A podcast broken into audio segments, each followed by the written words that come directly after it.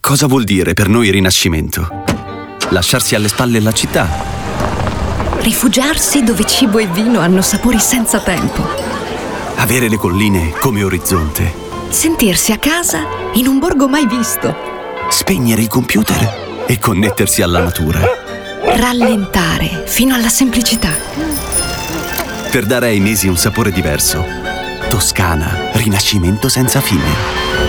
Visit toscane.com.